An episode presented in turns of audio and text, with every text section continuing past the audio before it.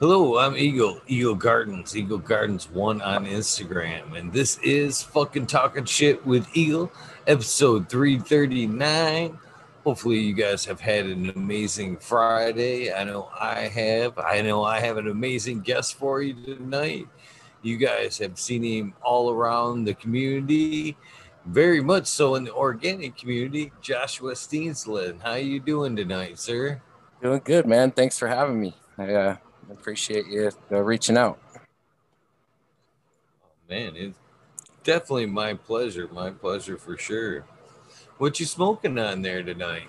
Uh, I think tonight I've got some of uh, Genome Alchemy's uh, gear. I got some tester beans from him a couple years ago. I think it was the Platinum Tesla OG times Teleforce fuck, sorry, brother, if I'm messing it up. But it was an unnamed tester.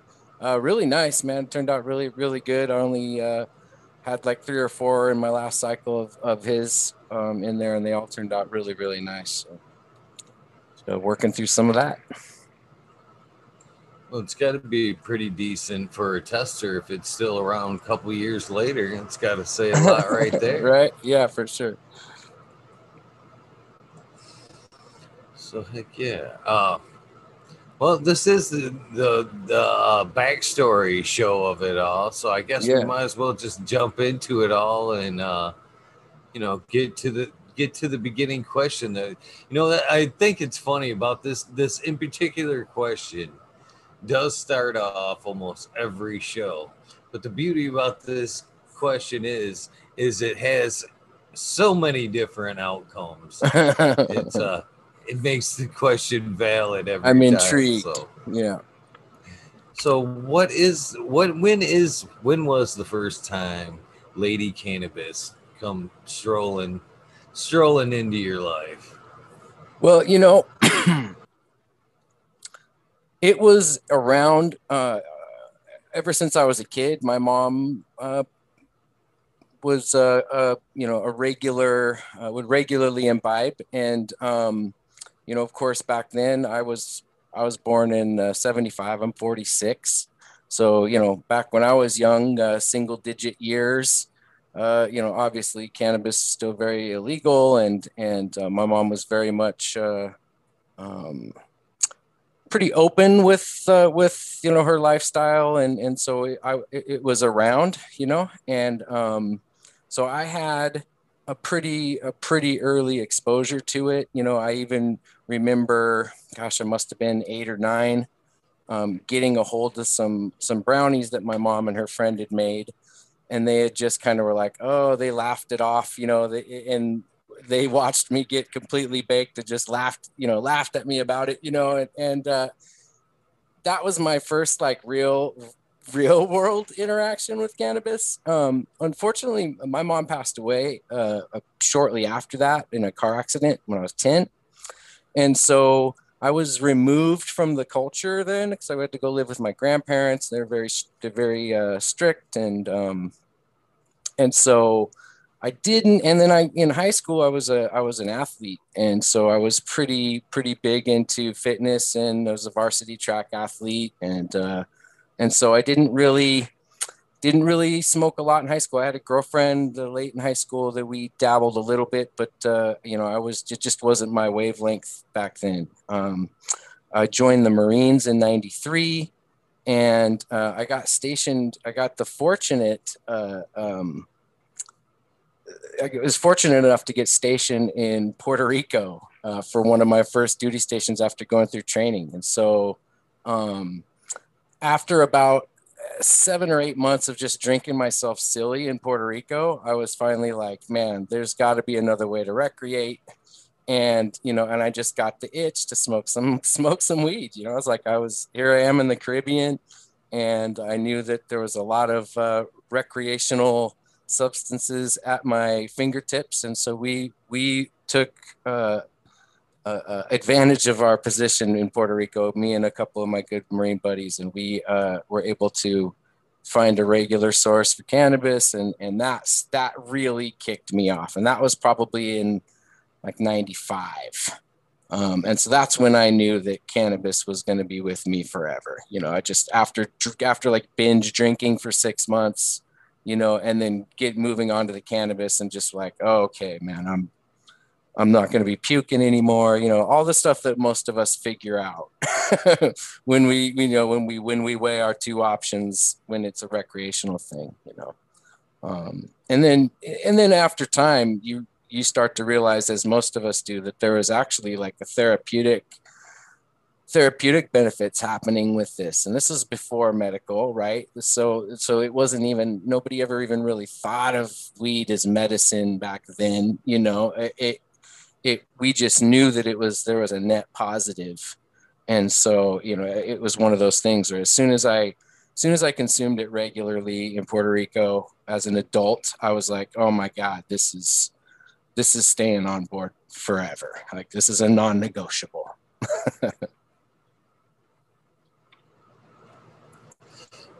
It, it, it is. Well sorry to hear about the the early loss of your mom, brother. That's very early. Oh yeah, you know, you know, uh, it, it's uh, one of those things that it shapes you as a person. You know, it, it's it's uh, that that a part of your past that you can't escape from, and it, it shaped who I was from that moment on. Um, but at this point, it was so long ago. Uh, you know, it's uh, it's just part of life. You know, and and uh, it's uh, the way it goes, man. I appreciate it. Man, but between the, you know, it you like you said, it, it's a tough way to, you know, shape your way your life, man. But between that and the Marines at ninety in '93, that had to have been fresh fresh out of high school. I mean, graduate yeah. directly yeah. into the Marines I actually fucking around. Totally. Like, I actually I'm going, I'm going into the fucking Marines. I'm going to be a badass. That's not, I mean, out of all the all the branches, you know, the Marines don't fuck around. You definitely chose the hardest. Yeah. Well, there's a kind of a there's kind of a funny story with that because I, um, because right because my mom passed, I was in a. Um, I lived with my grandma for a spell, and then we went to like a foster home type situation where um, it was a small town in southeastern Washington, so everybody kind of knew each other. It wasn't so small that it was like, you know, you know, hundred people, but it was small enough that the you know the community of people knew each other. So we went to live with this family, and and um, oh man, I think I lost my train of thought already. Oh, but I wanted out. Yeah, so I wanted out, right? So at the end of my junior year, I enlisted in the Marines to to leave the following year. So with my whole senior year, I knew I was going into the Marines. Um, and uh, it was just like I was just preparing for it my whole senior year. Uh, and then two days after graduation, I was gone. Jumped right into it. It's crazy. Mm-hmm. so I can't help but wonder. You say your whole senior year, you knew you were going in, and you yeah. kind of trained for it. Yeah. So, was that like physically training for it, or I'm yeah? I mean, to the fucking Marines, and I'm gonna be a madman my senior year. Yeah. So no, no, it was um, it was a lot of like, I was kind of a boring cat you know, by the time my senior year rolled around, because I was I was pretty up to that point, I was pretty serious about sports, um, and then I had kind of a long time steady girlfriend, and so I was really just focused on spending a lot of time with her because I knew I was going to be jamming, spending time with family, and then I I did do a lot of like mental preparation, like I I read a lot of the Marine Corps manual, that kind of crap, just to kind of get prepared for boot camp. Um, so I originally the, this how I decided on the Marines is really kind of funny. I had scheduled an appointment with the Air Force recruiter, and because I was like, oh, let's check out the Air Force, see what's up. I thought maybe there was good job opportunities after the service with the Air Force, you know, like either in mechanics or something. So I was like, let me go check, let me check them out. And I went to the recruiting office and they completely stood me up like, like nobody was there. I was fucking pissed. I was like, you gotta be kidding me. And so I, I walk off and I walk down and, a, and I walk by this open door. And as I pass the open door, there's a guy in there and he's like, Hey, the fuck you doing? And I fuck, come back and I look and it's the Marine recruiter. And I was like, hey, these fucking assholes stood me up. And he's like, yeah, it's about right. And then that was it. You know, we started talking and uh, uh, and then I was like, all right, all right. I think I was, you saved me from making a bad decision. Um, I, t- I took their little ASVAB test and you know tested in like the 97th percentile and he just was over the moon to get me get me signed up and I and I was able to uh, you know pick a pretty good MOS uh, uh, military occupational specialty and so uh, you know I, I was able to specialize in um, as a Marine security Marine security forces so you know I got to learn um, uh, uh, finer security points, uh, VIP escort, executive protection, um, high asset security, um, that kind of stuff. And I ended up getting a secret clearance, and that's how I got um, sent to Puerto Rico to work on a, a secret a navy base that had secret clearance for, you know, uh, communications or whatever. So none of this stuff. I mean, I can't. I, I'm I'm totally cleared to talk about any of that. It's it's pretty much common knowledge at this point. What's going on down there? But uh, yeah, it, it was uh, really good for me because I was a bit, you know, I was uh, not ready to go to college. And, um, you know, I just felt like uh, that was going to get me out of the situation I was in at home where I just, you know, really was that was my ticket to be out and independent as soon as possible. And, and it seems kind of counterintuitive to go into the military to be independent, but that compared to the situation I was in, that was independent, you know, and and uh, and I gobbled it up, you know, and and, and the Marines was really really good for me. But I did four years, and, and and was anxious to get out and live a normal life for sure. So when you were uh, finding the cannabis over there, uh, mm. what were you, what were you getting into? What you what were you Holy shit. So it you know, you know, a lot of it was pretty, you know, pretty pretty much trashy, you know, uh, boat smuggled stuff, you know, like uh, like like you would find coming from Mexico or anywhere else. It was a little more green there. Um, but how, how we had to get it was really a trip. Like there's this place in Old San Juan where you'd go and there'd be these like cops that were paid and they're they're sitting there at the top of these this stairwell and when I first got taken there by a local, they were like, "Hey, don't worry, these guys work for the cartel." And I was like, "Oh, okay, I see what's going on." So uh, there's there was like no problem. They know what's going on. You won't get arrested when you come back up. Everything's cool. And I was like, "All right, great." So we go down down this little rickety like stairwell into this old San Juan where it's just li- literally like the first settlements. It's really architecturally speaking, it's gorgeous, man. But down there, you get down into these like seedy, narrow.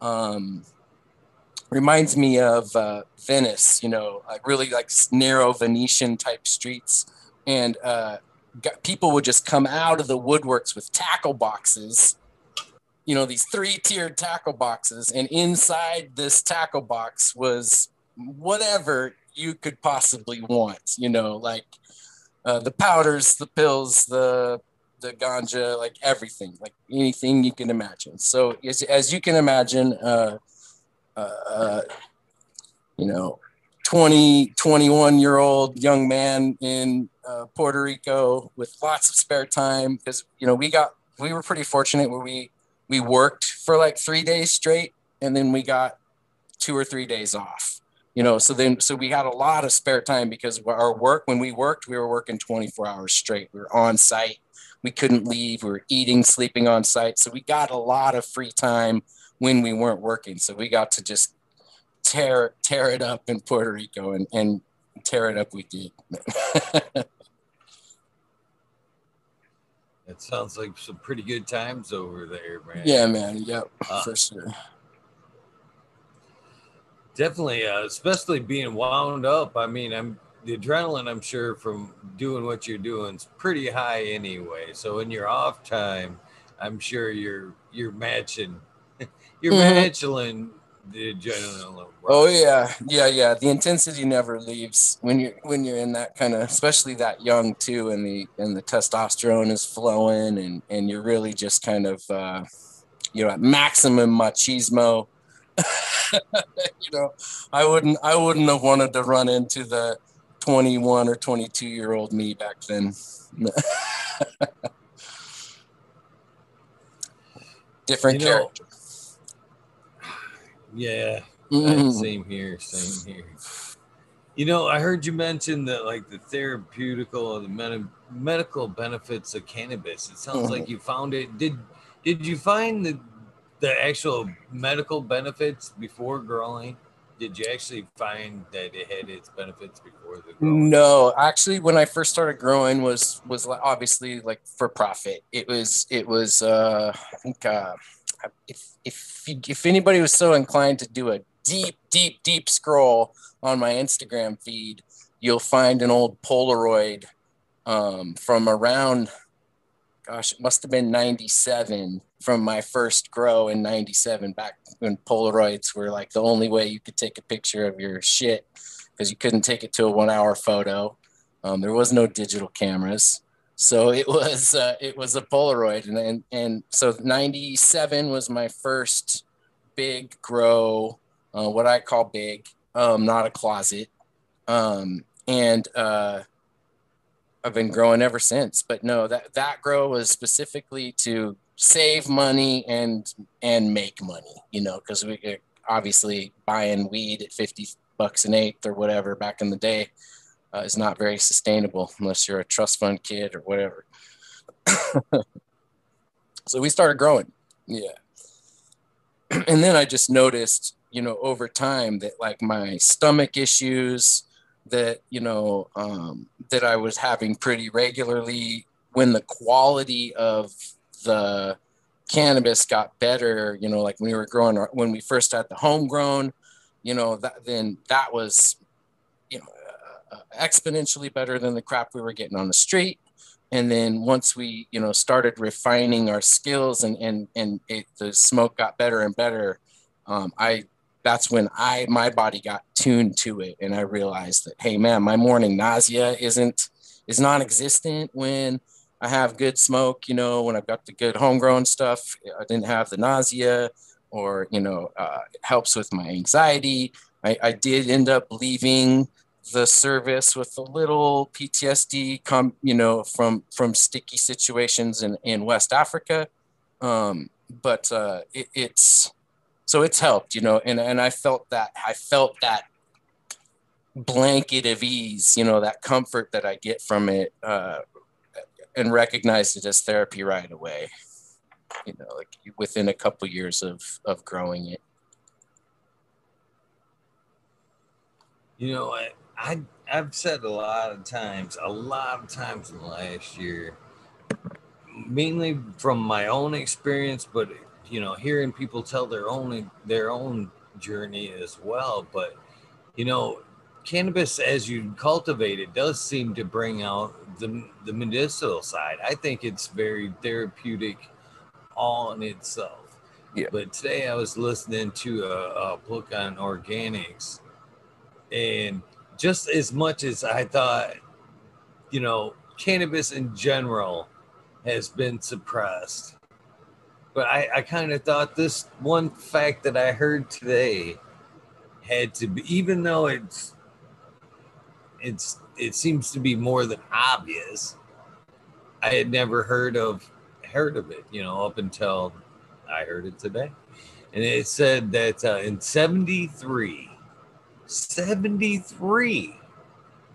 The horde, the horticulture society actually sent out a like did a campaign to they had realized it then they had horticulture had such a therapeutical value that they were reaching out to drug addicts and you know people that had stress problems back then Right. Way the right. fuck back in 73. Right. And that's just the simple act of cultivation, right? Like cultivating anything, right? Like having right. therapeutic benefit. Yeah.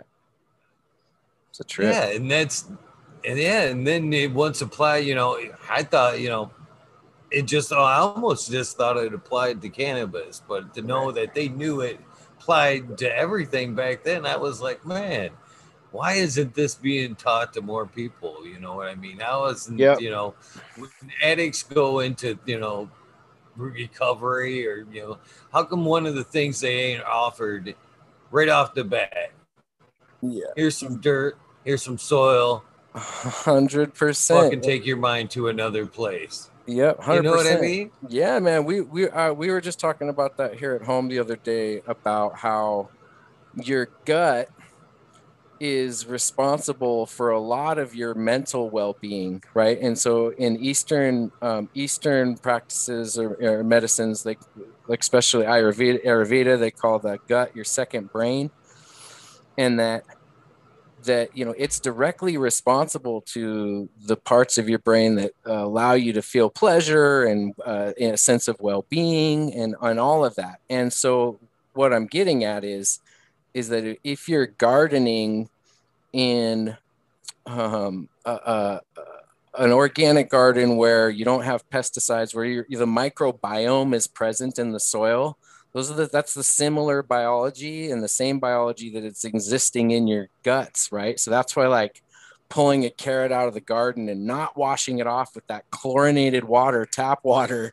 before you eat it is really important because you're introducing the uh, microbes that actually populate the lining of your gut and and charge your second brain and literally help you feel better so the fact that they you know have empirical data to, to kind of back that up is is awesome you know and we've something that we've all just known from experience the the catharsis and this kind of uh, release that happens when you actually spend time in the garden not fiddle fucking around but but cultivating.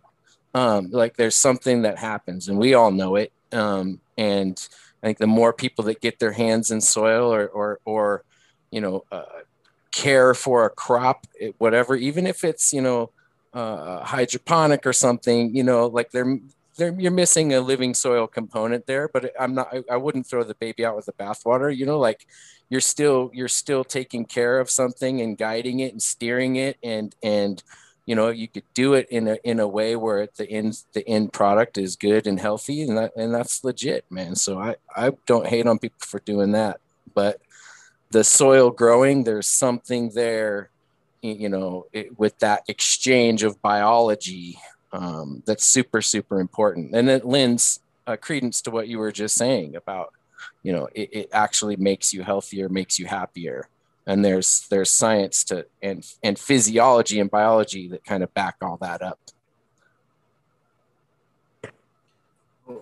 For sure. You know i actually uh, it's funny because you know you always hear that phrase the gut feeling mm-hmm, yeah gut feeling 100% and you know i never had actually related it to my gut or the second brain up until yep. this last year. I kind of did a deep uh, spiritual dive this last year. Nice. And it's kind of it was kind of weird. Mm-hmm. Well, it was with you know a little bit of the you know micro dosing, so maybe it was the smartness of the microbiology yeah, right there. Yeah, you know, being introduced, but it was a little bit of both, I think, as I went yeah. down that road and started doing this and talking about a little bit more about organics and stuff that I really started putting things together. Yeah. And I read this one book, the uh, what was it, Dirt to Soil, or was it the the Soil Cure? I think, and they were talking about the importance of uh, your gut biome and it being up responsible for up to forty percent of your overall thinking in general. Right. Talking about how smart uh, micros were. You know, actually at one point, you know, putting the uh, putting a putting a drop on a, a puzzle and it actually would figure its way out, go its way out of the right of the and it was like, wow. But I never, you know, I never really put any thought to, you know, your gut having that much to do with your overall thinking. Your, uh, but it it obviously does. Yeah, yeah, it is, and that's a it's a tough one for us to wrap our kind of Western minds around um, because we're so we're so in our head and and it's disassociated with our body a lot of times with our thinking, and um, it, it was an eye opener for me. And even now, like I understand the concept, but it's still really hard to even like wrap your head around. Like, what does that even mean? Like your gut is responsible for this shit, it, and to me, it means you just gotta be cool with what you're eating, man, and make sure what, what you're eating isn't disturbing that microbiome. And if it's damaged anyway, you've got to replace it. And the only way to replace it is, you know, by populating it. The best way is by populating it naturally with foods that are just rich in those. That's on the leaves of the lettuce, and, and you know um, that you can't you can't escape good biology if you know it's coming from you know a biodynamic farm or a regeneratively ran farm where the, the, the place is just teeming with it uh, you'll get it just walking around you know, you're just going to pick it up yeah i don't think people like to realize that you know so much more they like to think that we're, you know just this it's, yeah this is a person that's yeah, it yeah. that's it you know what i mean they don't like to realize that there's so much other living processes going on inside of us that are uh, so independent of what we think and do. Yeah, you know? absolutely, man. True story.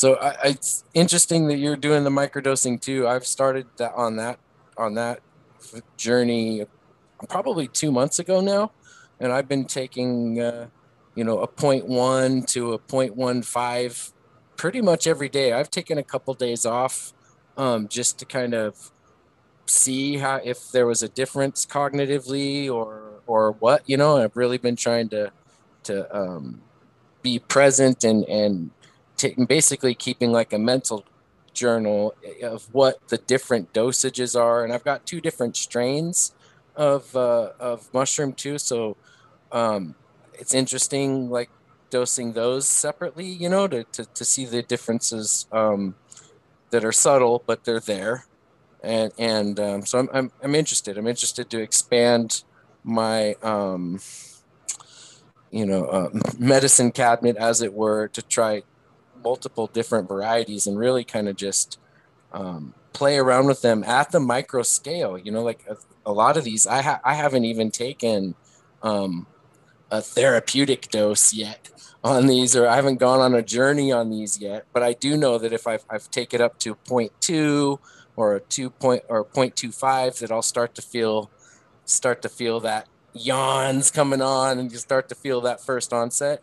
So I know that there's a you know uh, there's a threshold, but I have yet to take a hero, heroic or, or, a journey with them. So I'm kind of enjoying it, leaving it at, at this micro perspective um, because I've definitely noticed a difference in my overall sense of well-being um, and uh, more energy, more like natural energy. You know, it's it's it's been really interesting. I don't know. I'd, I'd love to hear what your experience has been. Very similar, very similar. Overall, uh, better mood.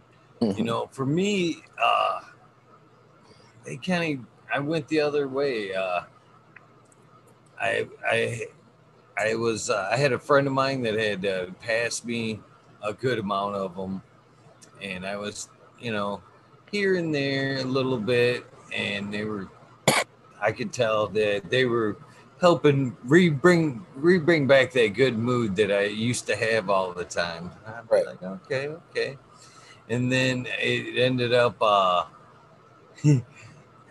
it was kind of funny because uh the guy who was uh, was actually I have one of my daughters in jet, so this is kind of funny.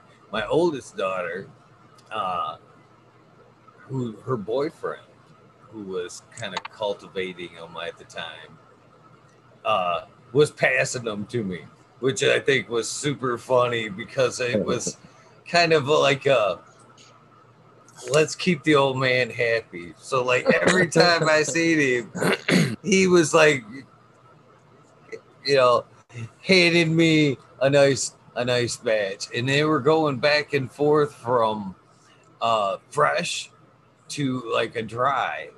Mm. And so I was like, going back on the weight back and forth, just barely, barely taking some. And then I, it was like wet, wet, wet, wet. Then I got a bunch of dry and I didn't even think that during that trans transition period. So I was, I took a wet dose of dry. Yes, you, you got walnuts. Yeah, oh yeah, yeah, yeah, yeah and it ended up being a fucking dose. Yeah, man. And it was weird. It was completely weird. Uh, I what happened that night? It was very hard to swallow. To be honest with you, oh wow, it was super hard to swallow.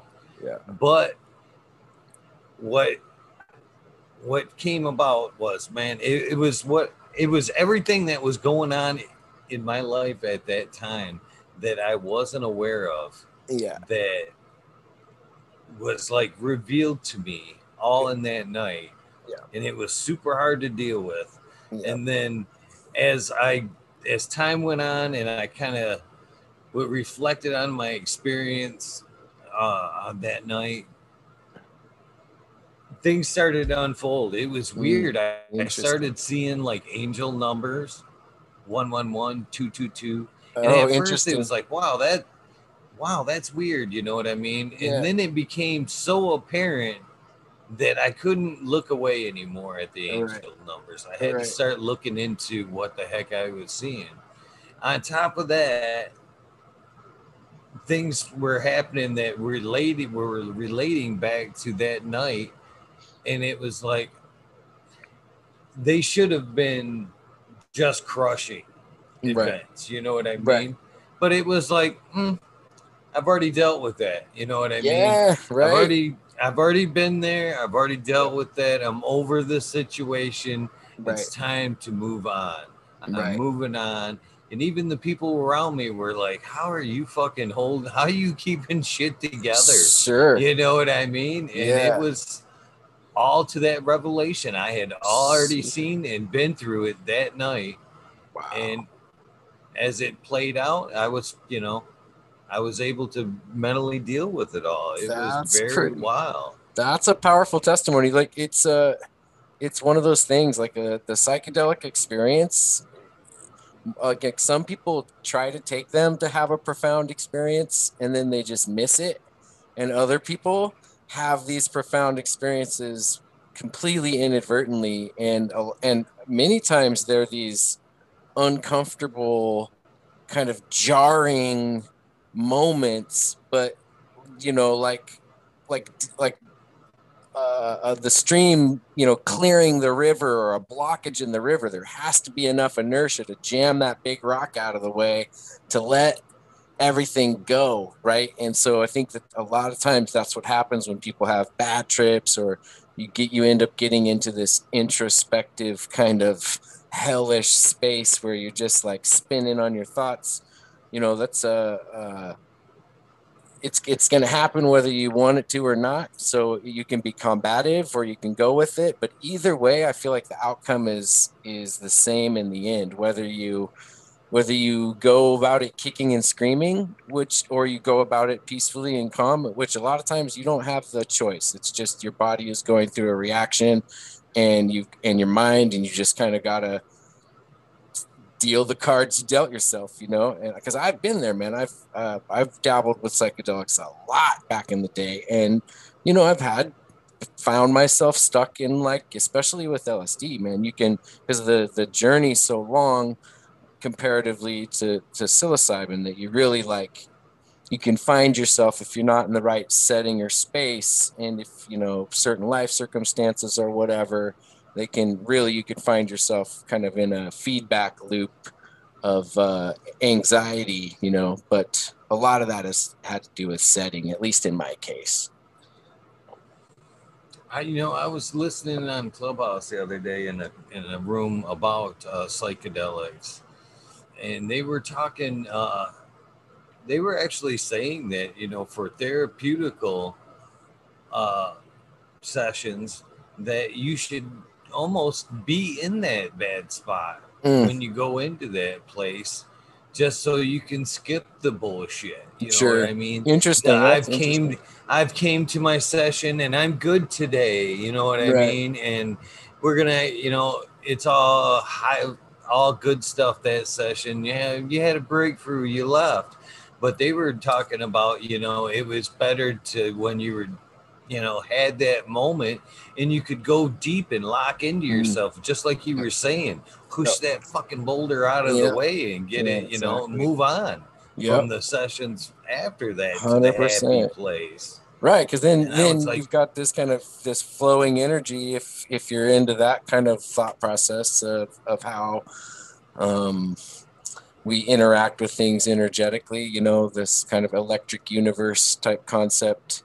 Uh, it, it, it, it stands to reason that, you know, when you are uh, blockage free or you've worked, worked loose some kind of uh, energetic uh, blockage that now you're, you're open to um, receive the other, you know, other signals, right? So you're not only not only are you more efficient with your output, but you're also more efficient at what you can receive as well. Uh, it's like a two-way diaphragm. You remove the blockage instead of just a one-way. That's super interesting. So even after that experience, you know, it kind of just led me to being open, more open mm. to, you know, spiritual, more spiritual sure. side of things. Yeah. And uh, I then from that point on, I've been trying to just kind of link the 2 mm-hmm. much like uh, you know, you, we think about we're in a spiritual place or meditation like state when we use cannabis. I've been trying to use microdosing when I want to be a dive deeper into my spirituality. When I hundred percent want to. A lot of times, I think a good time is like right before I, I like listen to a book on Buddhism or mm. something like that.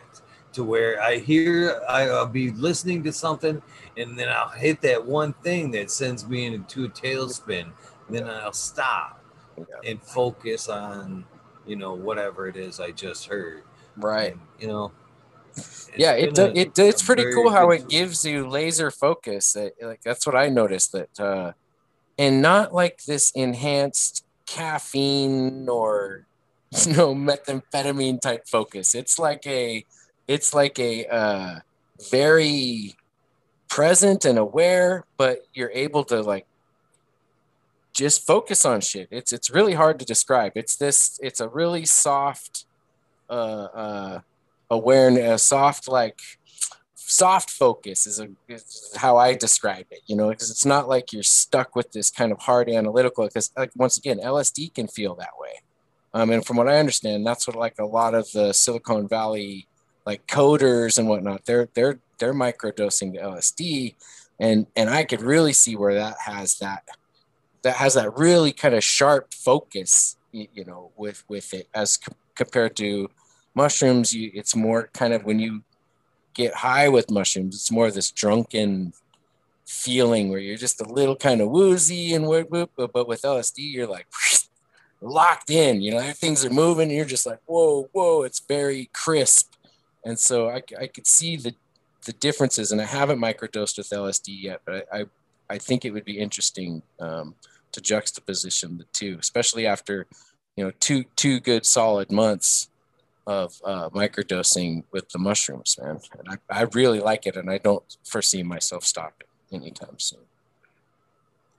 So I was just fixing to kind of walk you down this road to a, a, question that I was leading up to. And then I had this weird, weird uh, kind of thought in my head, and I think it's kind of funny. So I'm going to skip the bullshit and I'm going to go right to the, the thought I had. Do it.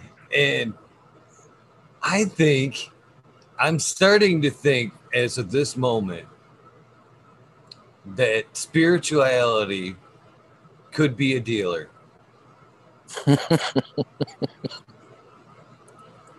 now, hear me out when I say this. hear me out when I say this because this is what I was going to lead you up to. Because this is what I think's going kind of going on. We've lead it up to this point where humanity as a whole has kind of been a shithead. And I think this is what's going on. Uh, this is why I say spirituality could be somewhat of a dealer because I think we're being led up to something here. Mm. I think it, you know, I think it's no coincidence that cannabis has been brought to the forefront and to hmm. capture capture our own all of our attention. But it's like it, it seemed like it's worked like this. Spirit spiritualities went, hey, asshole, come here, try this. You yeah, this. gotcha. Yeah, yeah, totally. And then so then we we've taken the cannabis plant. Now follow me here. Follow me. We've taken the cannabis plant. We've started to smoke it and use it. But yeah, this this this is helping. This is helping. And then she went, "You should grow this shit." And we went, "Wow, this is really good. This is very beneficial." And then she went, "Okay, here's organics." and we went, "Wow, we're getting in deep, man. I'm I'm really putting myself into check." I've learned you know much about myself, and now oh with organics, I'm learning how to take care of myself and the environment.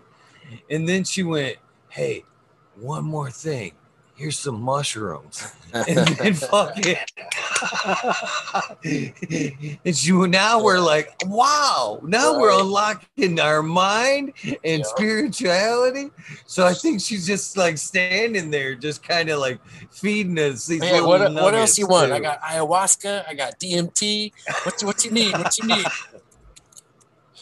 yeah, we're gonna we're, we're gonna finally unlock unlock the thing the doors for you.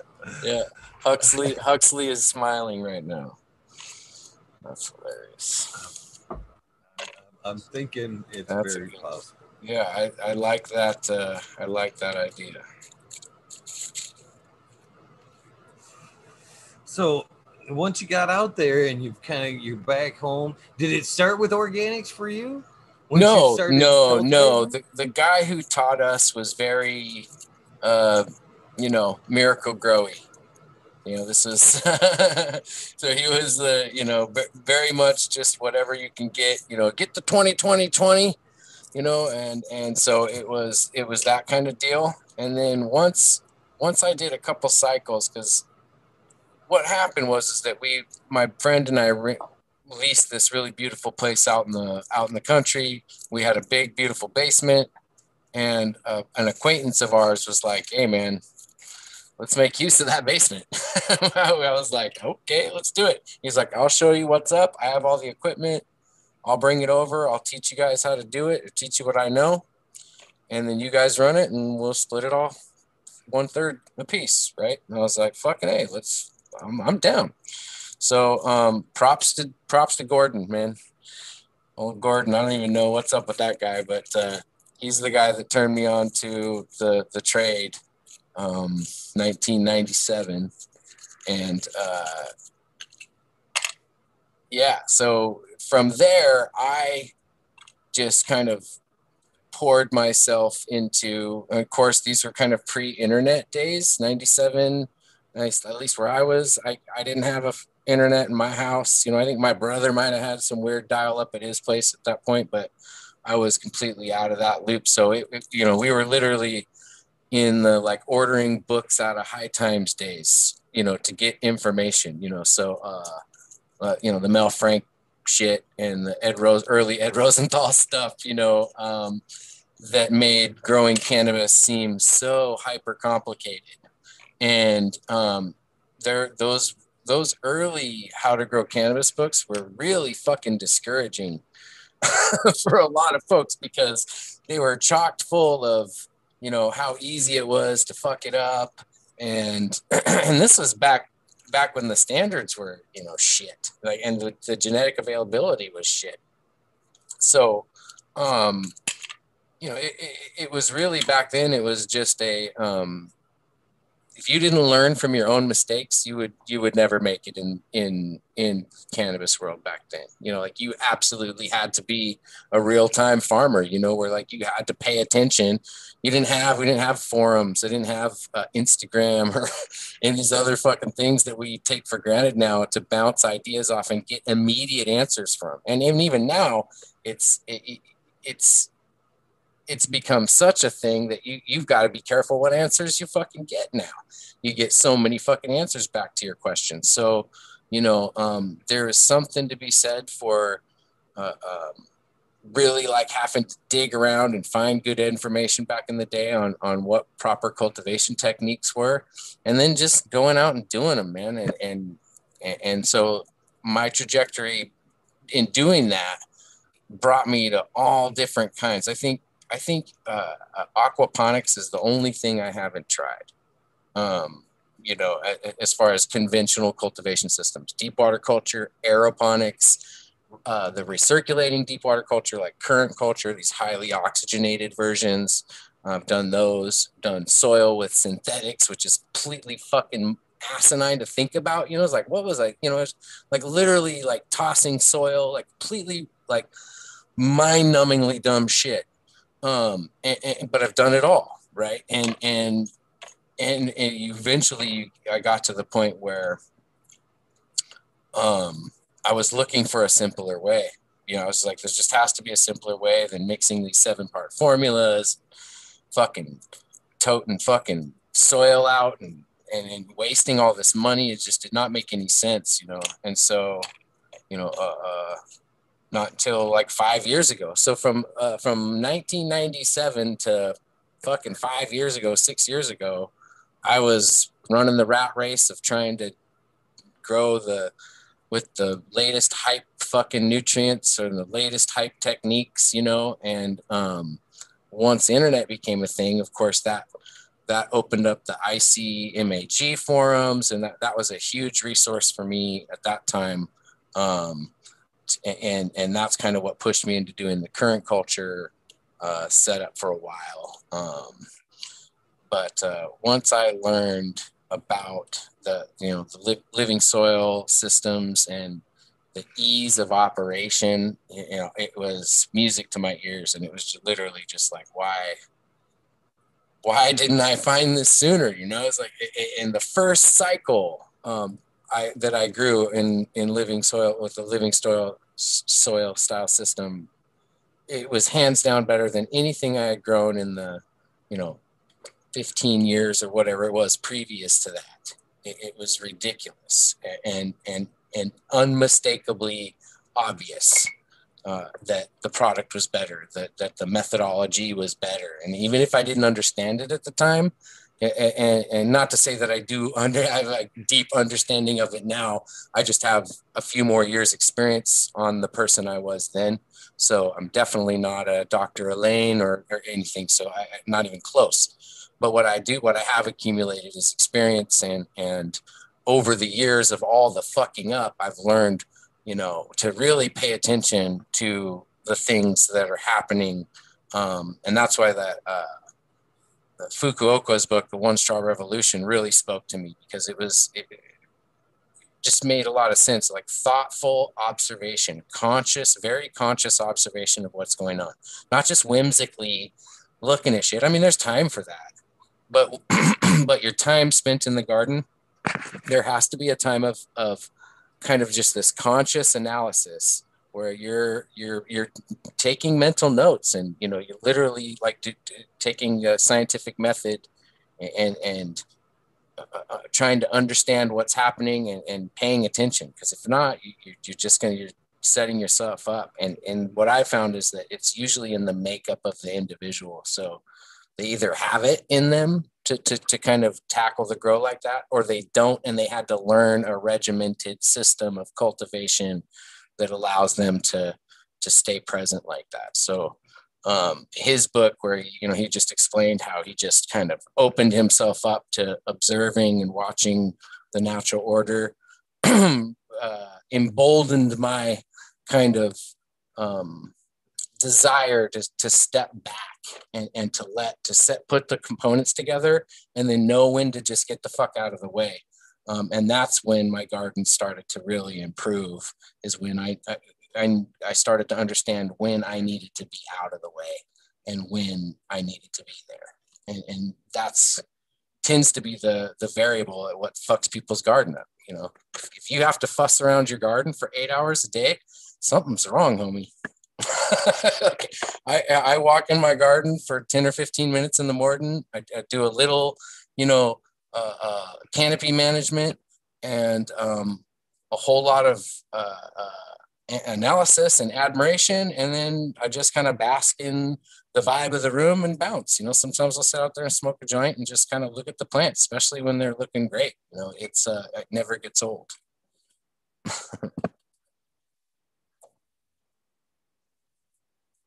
They are a beautiful plant, that's for sure, and uh, they seem to uh, just have that great vibe about yeah. them. So yeah, the yeah. garden is an amazing place to spend some time.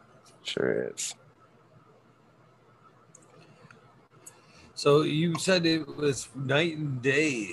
Night and day, you could tell that first time. Mm. Without was... question. Yeah. Yeah. When I switched from, so there was kind of a, a two tiered transition, um, I was doing like a cocoa based medium uh, running, you know, your standard, your pH perfect advanced nutrients stuff. Um, and, and I was, I ran that for a good year or so with really great success. It set some uh, medical gardens up for folks with really good success, really high yields. Um, but of course, you know, um, looking back, the, the terpenes were definitely not as good as what, what we're producing now, but um, but we were doing all right. But what had happened is we um, had got what I felt was a bad batch of that uh, advanced nutrients, and um, you know, uh, just a disclaimer, it's just my personal experience. um, it, it, in my personal opinion, that, that we got a bad batch, and you know, um, it ended up I ended up turning a whole room of mine right like mid flower, and so I was really upset. And um, I because I ended up checking the uh, double checking the pH of the finished deal, and it was like super low, like five point two. And when I called them um, and was and explained what was going on, they were like, "Oh, it should still be fine." And I was just like, "Okay." That's when I knew um, I had to find a different way. You know, like it, it, that was too big of a variable. You know, up to that point, um, consistency had been pretty good, you know, uh, uh, considering all things considered. Uh, and uh, that I, I'm such a stickler for consistency that even that that one time in a 12 to 18 month period was enough to chase me off of the product. Um, and and then I really started looking at an easier way. And I think through the ICMAG forums, I I saw uh, super soil or something, or some kind of uh, post where somebody was saying you never pH your water again or something of that nature, you know. And I was like, what? This, this, I don't know. This doesn't make sense to me. And I started diving into subs super soil mix right and and then i was like well shit I'll, let me give it a shot you know and so i i cooked up a, a batch of sub super soil i did the whole cooking process um, loaded them up into 10 gallon pots and then and ended up putting those pots on top of the old current culture system. So once again if somebody did a really deep scroll on my instagram you could probably see some of my first pictures or old pictures of that that very first system that i did uh, uh, with the super soil. So anyway i ran that super soil run uh, and i think i even believe that's on my youtube channel at, um, you know, as some of my first videos. And in there, I had a VPD issue. Was before I understood vapor pressure deficit, and I was and my room was running really dry, so the plants were very squat and stunted. Um, so they grew really unusual, uh, unusually small and bushy. So they looked really crazy, and, and I get a lot of comments like at six weeks of flower, they looked just huge and chunky, but they were just weird mutants.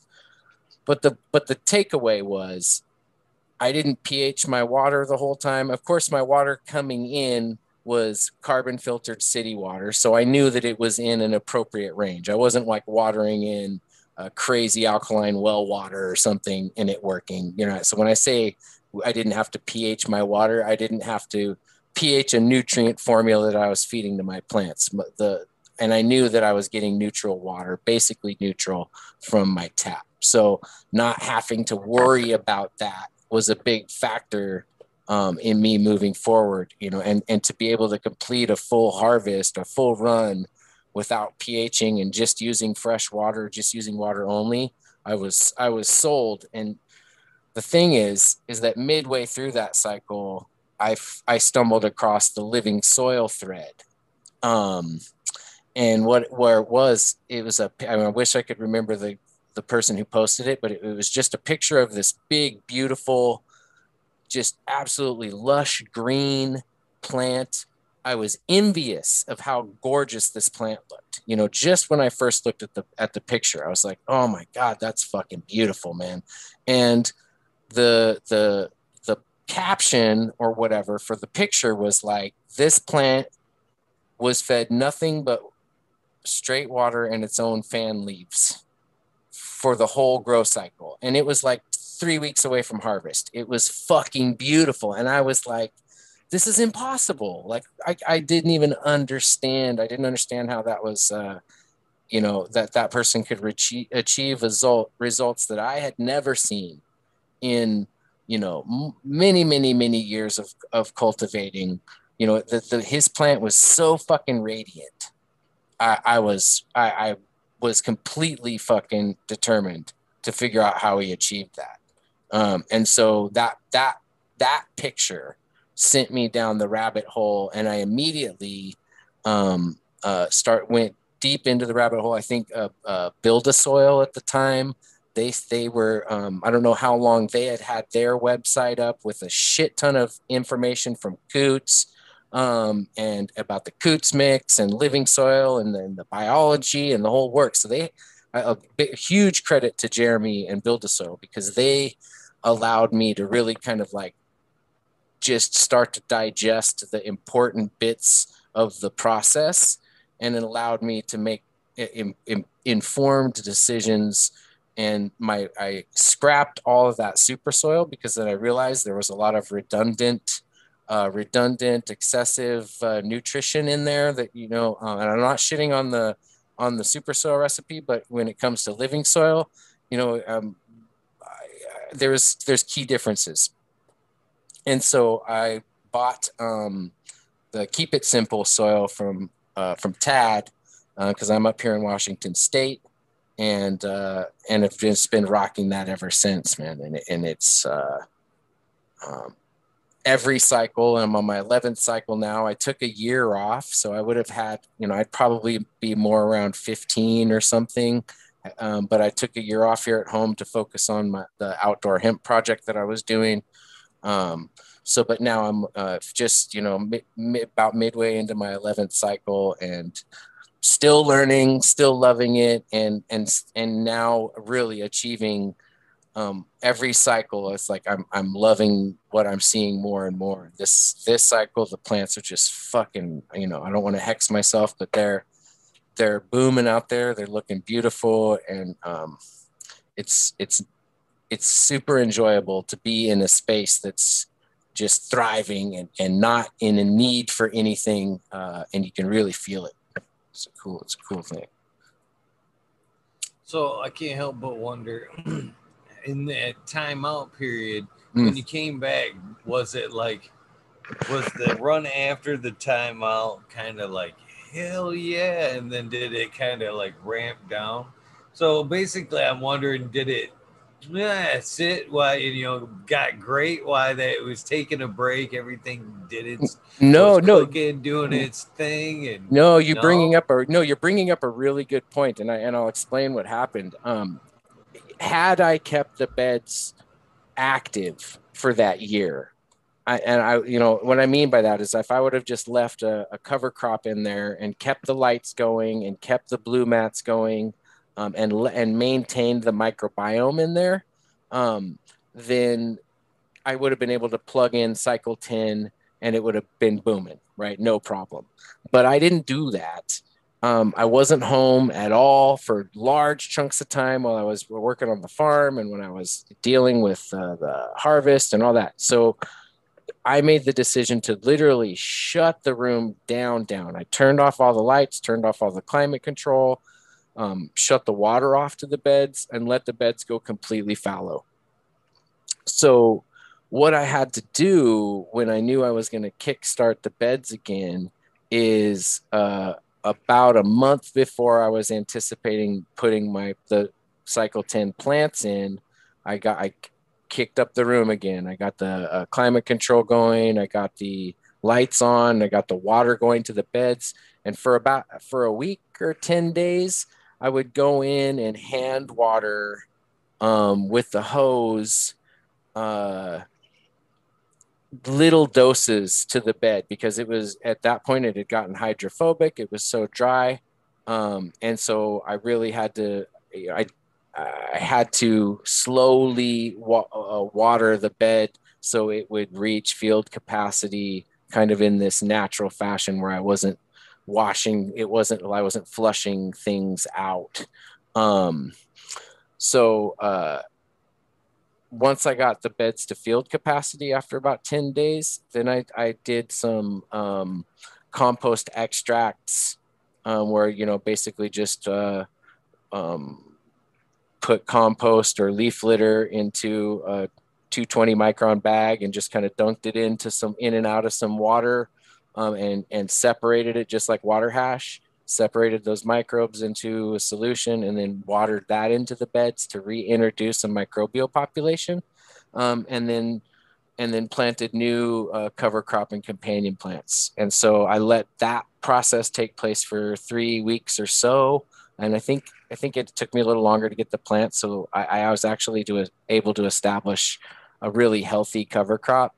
But um, that being said, the biology numbers weren't um, exactly where I wanted, and we were getting into winter, so I didn't have a source like my leaf litter source outside was not really accessible anymore. So I was just kind of riding with what I had. Um, and so my 10th cycle, it, it was um, I didn't get the. It was fine, you know. It, it just uh, I noticed that the growth rate wasn't as uh, as um, fast and vigorous as it usually is. It took a while for the veg to kind of kick in, um, and like the transplant shock, uh, not shock, but the transplant stress was more pronounced than usual. Whereas like this time in the 11th cycle, because the beds were up and kicking, lots of biology happening now.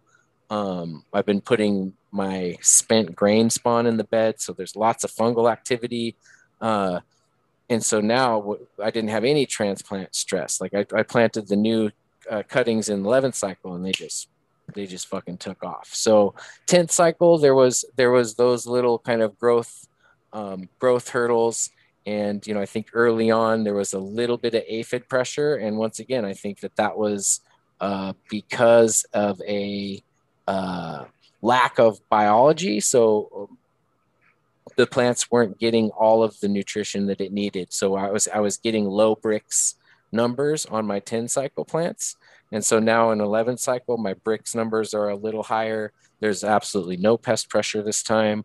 Um, and so to me, it was just a real testament to the whole soil food web and healthy plants um, being able to resist um, you know uh, pests not not not necessarily eliminate the, the possibility of pests like um, you know uh, uh, there are some claims out there which i find interesting but i do think that healthy plants with high Brix are, are going to fare better than a plant with low Brix. um, you know that it's maybe not as healthy it's it, it, it's really just kind of um, common knowledge i would think um, so i did notice that my 10 cycle plants uh, weren't optimal, but did great. The yields were great. The smoke is fantastic. You know, um, it was just those little micro inefficiencies that I noticed, and and uh, I I honestly expected and anticipated them um, because it was my first cycle after kind of rebooting the beds.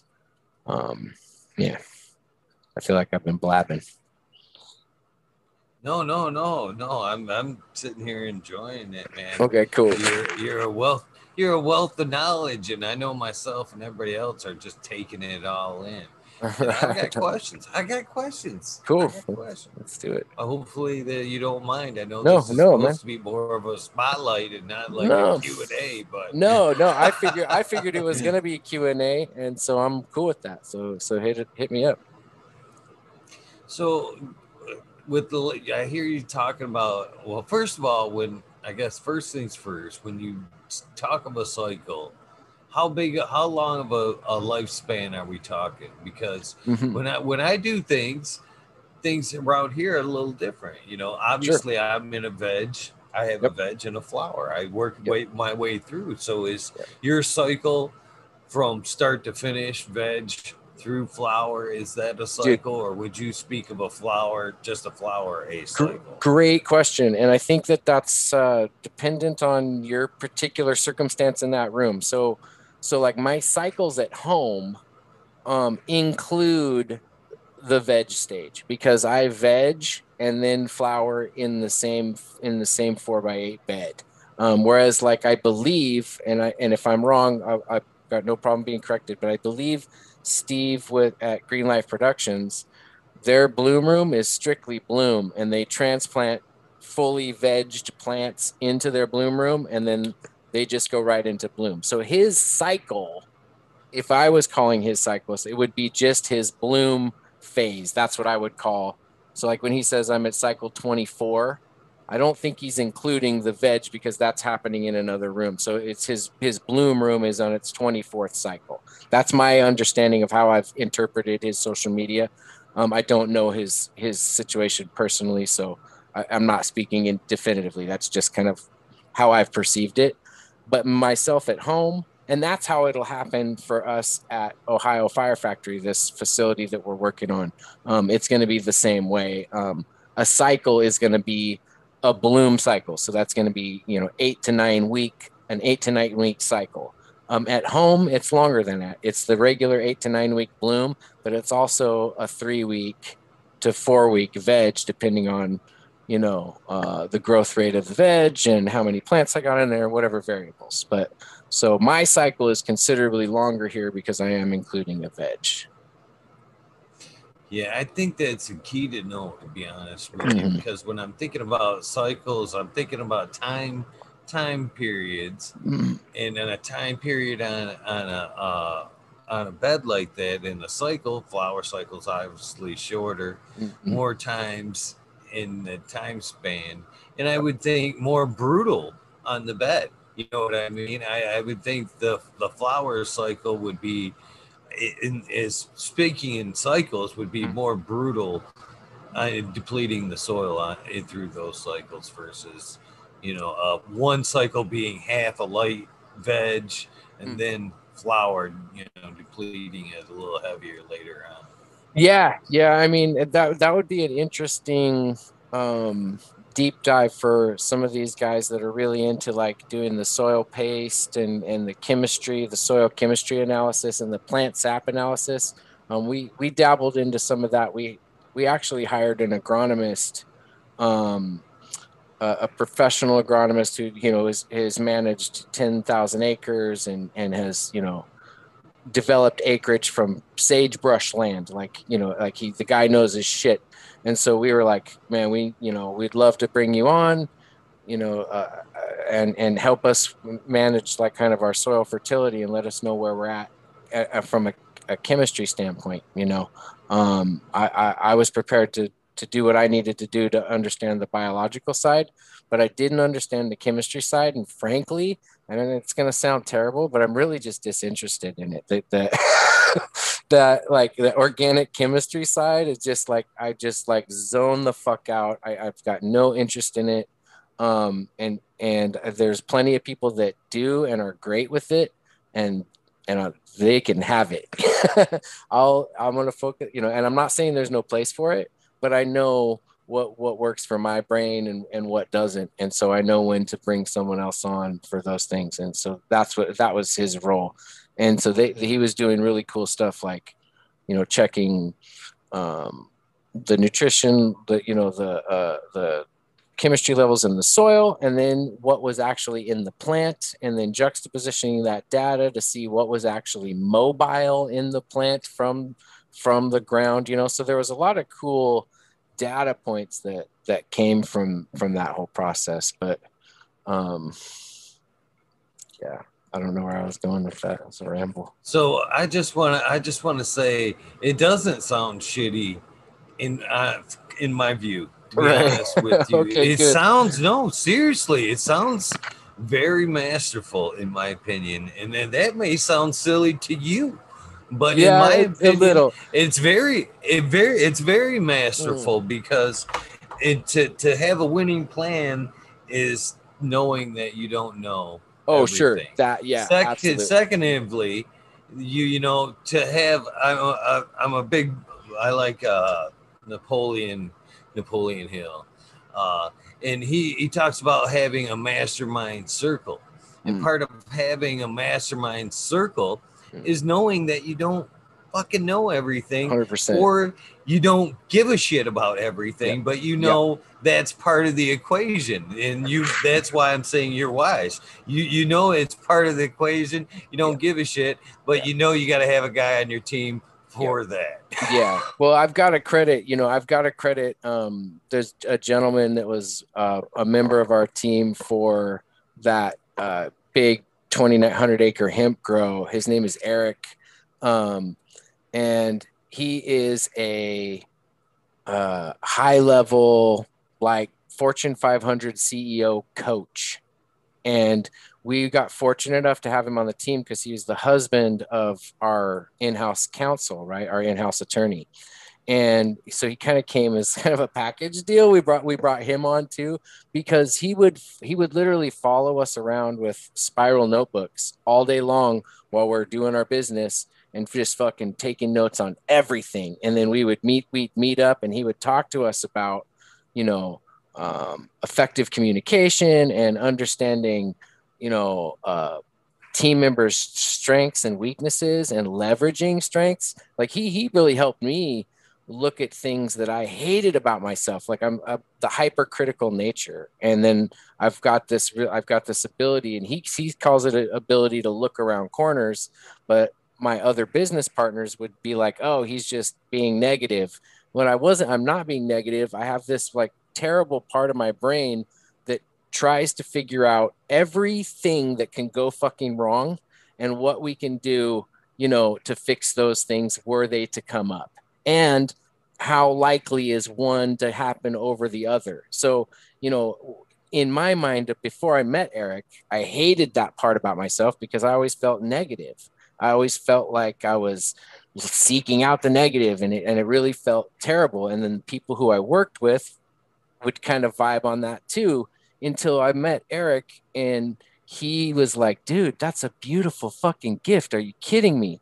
Like, you need to groom that, man. And the people and the people around you need to just accept it because you know that's that's a gift that some people don't have you know like the the ability to to literally put and that's why people don't like it because you have to put yourself in a losing position to figure out a way out of it before it happens. So um, what i'm getting at is that he speak he spoke to that very same thing that you're you that you're talking about and that i've carrying forward in everything that i'm doing is that like like understanding what your strength is first off and then understanding your limits in that and then hopefully you can curate a team that where that kind of that kind of thinking is welcome and and you know like like my team knows my weaknesses and they don't dare put me in that situation unless it's for like you know an exercise. It's like a it's something that i want to do or we need to do as a team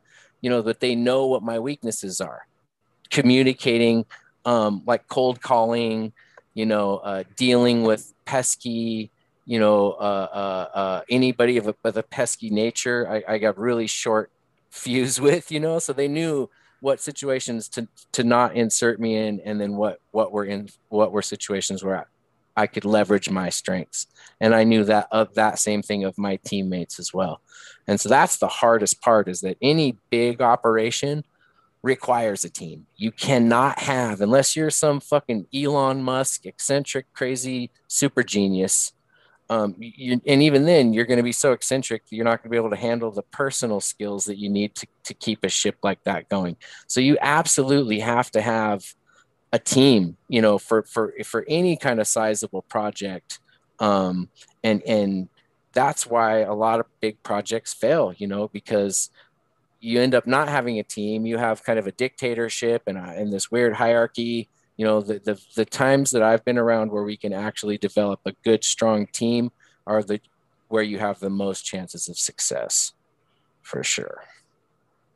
You know, you're absolutely right. And, you know, you can't even throw, you know, much respect to old Elon Musk is very genius dude and anybody in his boat, but even he isn't doing it by himself 100%. or anybody to that because even if he were the only one doing a large scale like that, yep. he'd be hindering himself yep. in so many ways. Yep. There's, you know, he might as well be utilizing his talents in other ways and having people under him do smaller things so he could be doing greater things for the greater good.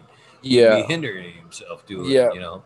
Yeah, one hundred percent. That was another thing that Eric was saying about uh, about me is like you know it was like, hey, look, you know, um, you need to take time to sit there and stare at the wall and think and and do you know and and we want to give you that time. So nobody's ever gonna if you're sitting there you know we know that you're not sitting there doing nothing. We know that your brain is working overtime. So when when we see that happening we're to give you that leeway and we'll find other people to do whatever needs to happen. So it is really kind of a cool, uh, a highly unusual situation, and we really lucked out having this kind of really high level. I can't say the names of the companies and people that he's worked with, but you would know every single one of them. And some of the personalities he's worked with are household names. Um, and so it, it was very, very, very fortunate to be able to spend a good solid year to 12 months. I mean, 12 to 18 months with the guy. Um, and, and I really picked up a lot, uh, uh, a lot of business savvy, a lot of personal um, communication skills, you know, and so I highly encourage people to think on that mindset if they're working um, on building any anything of value and substantial, any kind of legacy project that you plan on plan on passing on to your kids. Like it has to start with a solid foundation and that foundation is your team and, and you know unless it's unless you think you could go it alone but the, you're, the the deck stacked against you at that point so there's something else about putting together that team too that i've found you know what i mean the, yeah. maybe you could find some truth to this as well when you're putting together the team if you're the smartest guy on the fucking team, it's time for a new fucking team. Yeah. you should be surrounding yourself with cats that are making you pull pull you forward, not necessarily One. you're the top dog and you you put together some support.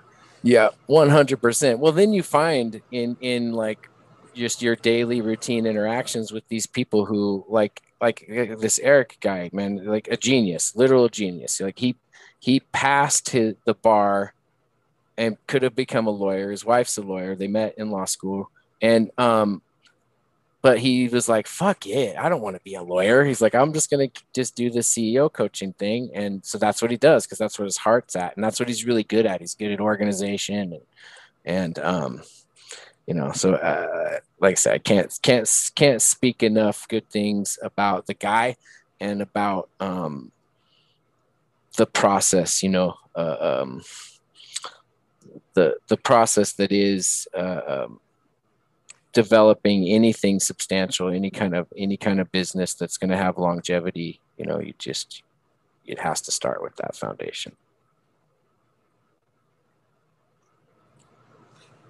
It's awesome that you give credit to the people around you too, brother. Oh yeah, it, it, it's the way it goes, man. I appreciate that. Totally. So my next question is with this with my living organic bed would be how far ahead do I need to think? Uh, you know, I'm hearing you talk 10, 11, possibly 15 cycles. How far ahead do I need to think when I'm putting my bed together? I'm asking this question because, you know, in time, you know, things that bed's growing through time. You, you got cover crops you're putting down. Right. I'm sure it's puffing up with time. Yep. You're building yep. your own humus layer. Is sure. there a time that it, come, it comes to where you go, I need to take this bed apart, cut it in half, you know, bring it back down to, you know, a level and let it rebuild. Uh, does is that a thing or no? No, I mean no. I think that um, I think that if you, I don't know the exact rates of hum actual humus layer accumulation. So um it's it, it's like a quarter of an inch in hundreds of years or something. I mean, it's some kind of ridiculously slow process to build that humus layer. So my understanding, you know, like I've still got um let's go drop a hot joint just a sec. Um my uh, I've still got a good three or four inches on my in my fabric pots, you know, and I don't think that I would get to the top in my lifetime.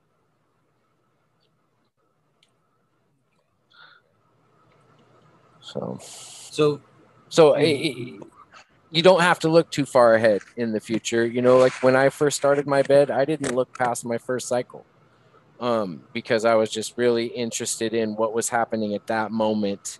Um, this you know i had these beautiful beds in the space you know now and it felt really right and the plants really responded to the the fact that they were in the beds and at that point in time i had learned better about vapor pressure deficit um, based on that that super soil grow that was really dry and i was like ah, i was racking my brain and what was going on why my plants were so stunted and then i i figured it out.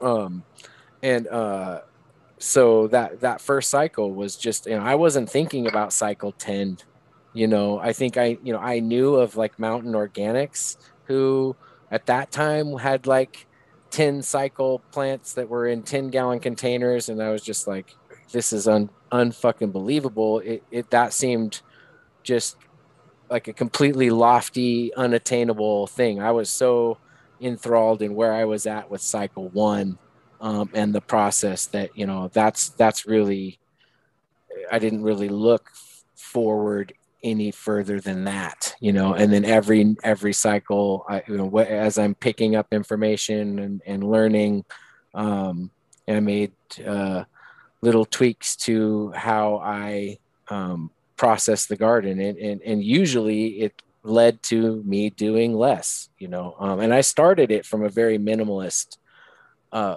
perspective and approach, and I and I did that very intentionally. Um, I think I just wanted to kind of prove the concept. You know, like I said, that, that picture of the plant that was grown with just water and shade leaves. And then look, I understand that there's nutrient in the soil and that, that when you say something was grown with water only, um, some people are take take exception to that. Like like there's an attempt at being disingenuous or or you know and it's I just never really look we we all understand that there's nutrient value in the soil but when i say water i'm saying when i used to say water only i meant that i'm not mixing any nutrient in i'm not you know all that my root zone is getting is water. From the time my plants hit the soil to the time i harvest them that what's going through those Blumat drippers is fresh water. That's it. No teas no fucking tonics no mumbo jumbo nothing just water. And and and i did that for a reason. And and it was to illustrate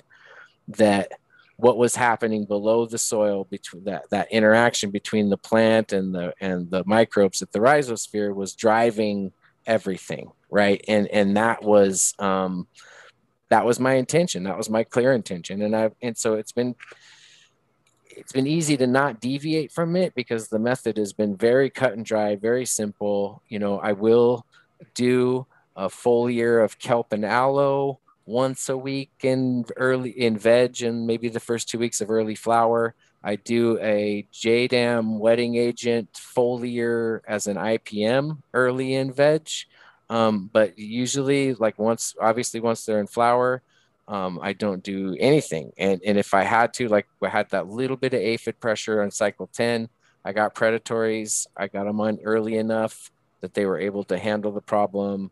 You know, I think I had one little pocket where he had some ladybug larva, you know, but it's my personal smoke and I don't give a fuck. You know, I, if I got to pick a ladybug larva off a bud or two, it's not the end of the world. I'd much rather do that than deal with aphids or some kind of toxic spray or something. So, um, that being said, uh, uh, it, it's um, it's I'm still doing it that way. So if I if I'm applying biology to the beds at all, it's happening in between cycles. So you know I've got a vermicompost station going in my in my place now. So I'm I'm it's been the winter months and I haven't been able to start a, a good biocomplete compost pile outside. Those take a while. So I'm just basically cold composting with organic compost that I've kind of store bought and then amended with kelp um, and oyster shell. And then I'm basically that's the what the worms are processing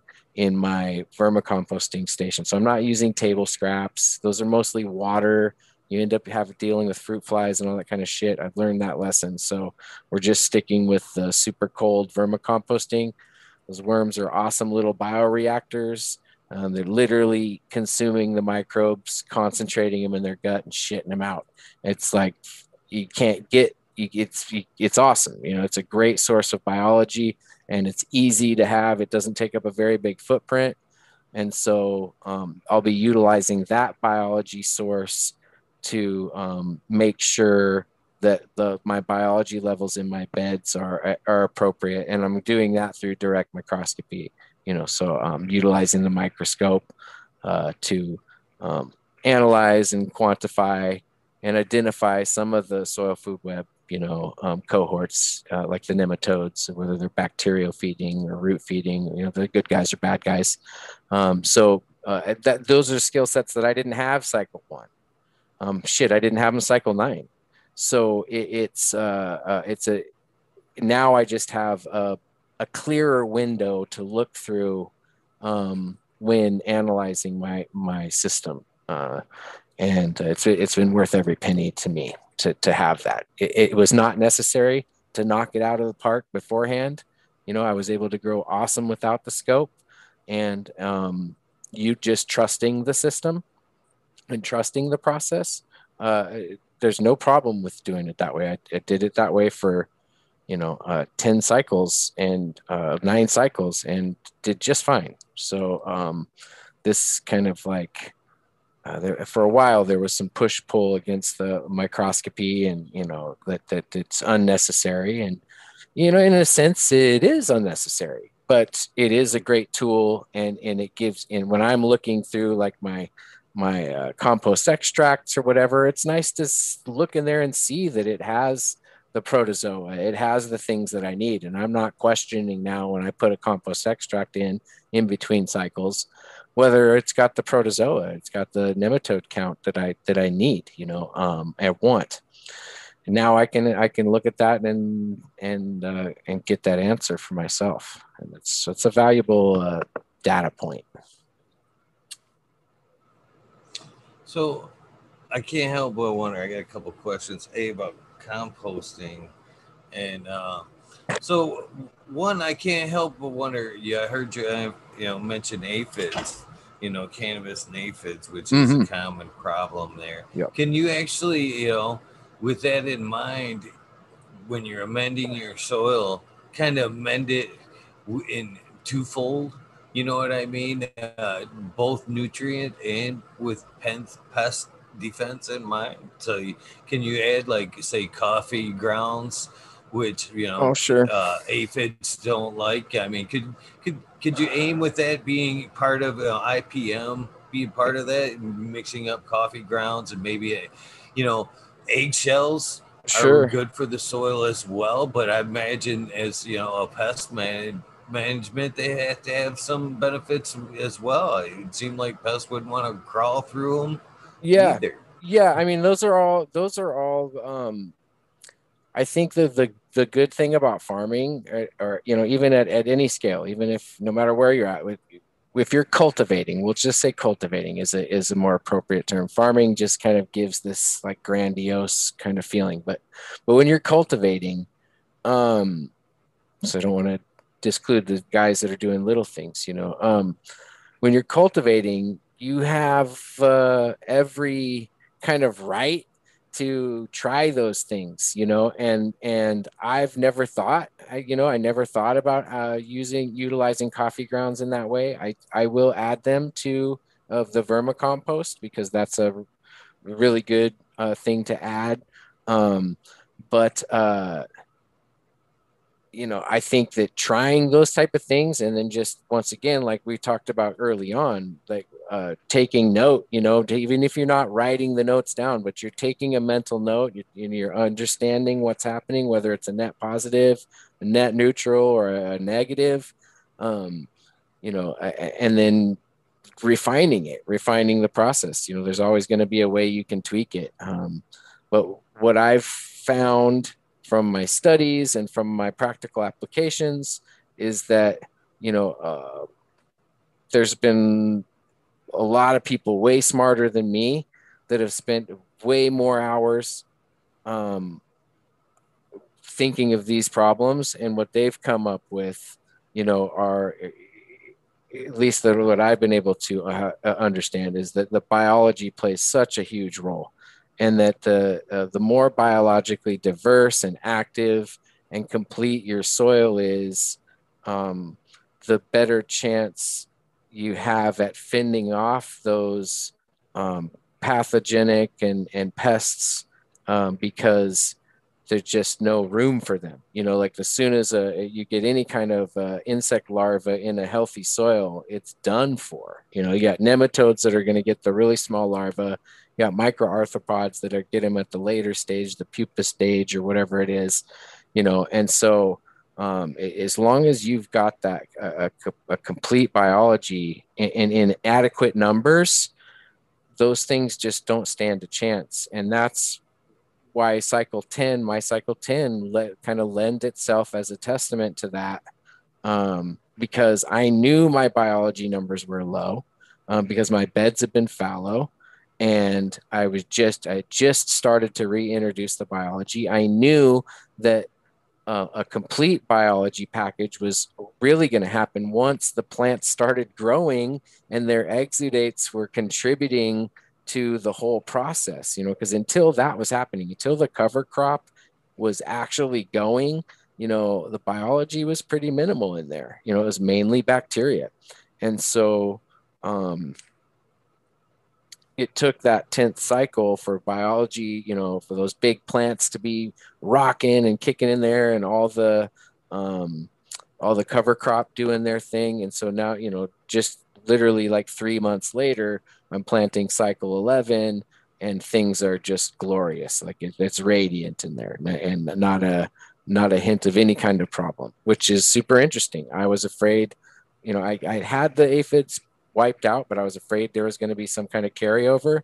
But once again, this high Brix, low Brix thing, and, and I know that the people take exception to it, but there's this absolutist mind frame that, you know, I think that um, and I've and I've been guilty of it. You know, I think I even have it on my highlights. 12 Brix are better and bye bye press pressure. And what I mean by bye bye press pressure isn't like see you forever, but you know, it greatly reduces. And, and and that's and that's a common observation amongst a lot of cultivators that i know who actually read their Brix. And now that's a slippery slope too because you know you can get varying Brix readings from different times of the day. Um, you know so the standard practice is to just pick a time of the day because you're trying to get a data set right? You're trying to find an arc um, of where your plant is with their with their sugars you know and more more appropriately the complex sugar a complex carbohydrate and so um, if you're taking it at different times of the day then obviously you're going to have your data is going to be um, as valuable as that. You know, it's going to be very, very, very variable. But if you're taking it at the same time of the day, you at least have an idea of the stability or whatever. And for a while, I was taking them at lights on and then taking one at lights off and seeing the differences. And then, you know, usually there wasn't very much, I haven't noticed inside a difference at all. So I just take mine in the morning uh, within the first hour of lights on. And um, that's when I've decided to take my Brix. So, um, yeah, I went on a Brix tangent. Sorry. so with Brix, with with that subject being said, you know, I heard you one, you know, talk about it being low. Do you address mm-hmm. that with say a compost that is in you know sugar rich? Yeah, I mean, do you well when, you know it depends if, if, Brix is important in your garden and you're building your compost are you mm-hmm. building your compost with fruits and sugary based you know compost? Sure yeah and, and that's that's a that's a really common uh, thought process and i think um my my thinking on it based on what i've learned um is that basically it's a it's a biological imbalance that's l- lending to improper nutrient uptake um, which is which is causing um, uh, what should be complex carbohydrates uh, uh, instead being made into simple uh, single chain carbohydrates, um, which don't register as healthy plant sugars when you do the Brix. So, um, yeah. Uh, man, I'm really sorry. Two joints into this. I usually don't smoke this much. Uh, oh man, what was the no, what was the question? More serious than I, you know. I would usually take this. Josh, okay, cool. cool. I feel, I feel kind of like a stoner right now, but uh, it's uh, you know I don't live and die by the Brix. It, it, once again, it's it just like the uh, microscope. It's just a data point. You know, it's nice to see. Like it's nice to have a, a number when my plants are really healthy and happy and active. It's nice to have a number you know, and a, column to kind of associate that the state that plant is with this kind of number. It, well, just like the scope, I was able to grow for years without a Brix meter. Um, I would be able to grow just fine without it now um, because you know I, uh, we're just in touch, in tune with our plants and understand the processes a little greater and more as we go along. But I like having that data point. Um, and I think that uh, in order to increase, which is what you were, the original question was, was to, in order to increase those Brix numbers, I would address the biology. Um, so my cycle 10 Brix numbers were low, and that's because my my bacteria populations were high. My um, fungal populations were not as high as I wanted them, but really what wasn't present was my the protozoa, was the nematodes and the things that actually eat the bacteria and fungi that cycle the nutrients. Those weren't present in adequate numbers. So I had to buy uh, nematodes and, and put them in um, after cycle 10. You know, I added it, did like a nematode infusion, and then um, the uh, compost extract. And that and that's how I got my biology numbers back up, um, along with just cycle 10 and all the cover crop and companion plants and the the, the cash crop itself, um, cycling its exudates into the soil and enriching the soil in, on its own for a three month period. So you know th- those just that just the act of the plant the the plants growing in it are are what brings soils through those levels of succession you know from a, a, a weedy prairie grassland to you know a weedy prairie thorn bush acreage. Then all of a sudden it's growing seasonal grasses. Then it's growing more woody shit. And then you know 100 years later it's fungal dominated you know you can those same type of things can happen in you know a, a very slow very small scale in your room. When you have plants growing in there it's enriching the soil. It's changing the it's changing the chemistry or what's at least what's available in the soil uh, um, and it's changing the structure and the texture, all of that. and, and it happens very fast. You know, it, it, it you think it's not, but you know, a three month time frame to me, that's fast. you know, to go from fallow concrete dry beds to three months later, you know, I was able to grow and pull off a crop in that three months too, you know. But uh, after that three month period, we're like homeostasis again. The bed is just fucking kicking. So I have a question from chat, and I, I, I'm going to ask you because I, I think it's a pretty good question. To be honest yeah. with you, the Major General 420 Army says, "Kiss has no sand in it. Does Josh believe he has a soil or a modified peat?" Soil or a modified peat?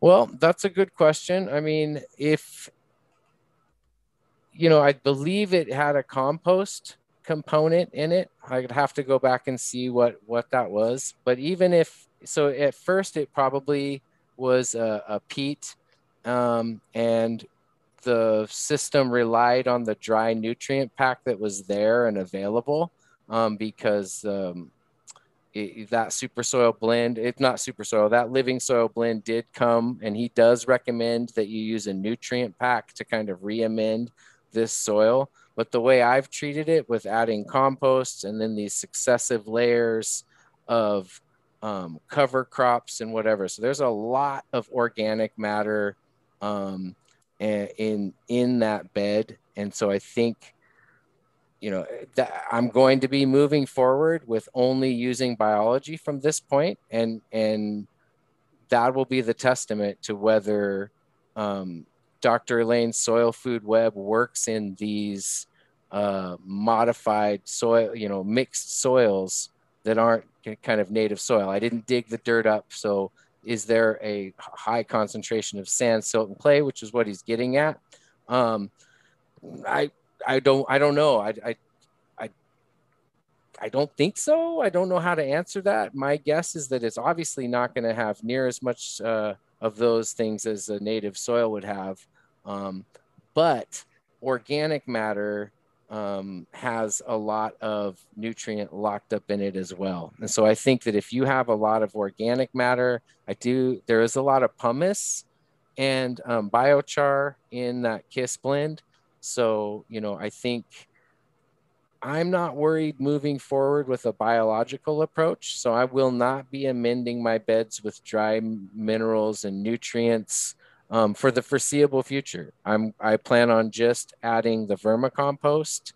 Um, whether whether I'm going to add the vermicompost like as as a layer, uh, like a top dress in between cycles, along with doing an extract and inserting the biology. That way, I'm I'm adding some organic matter to the beds as well, and not just biology.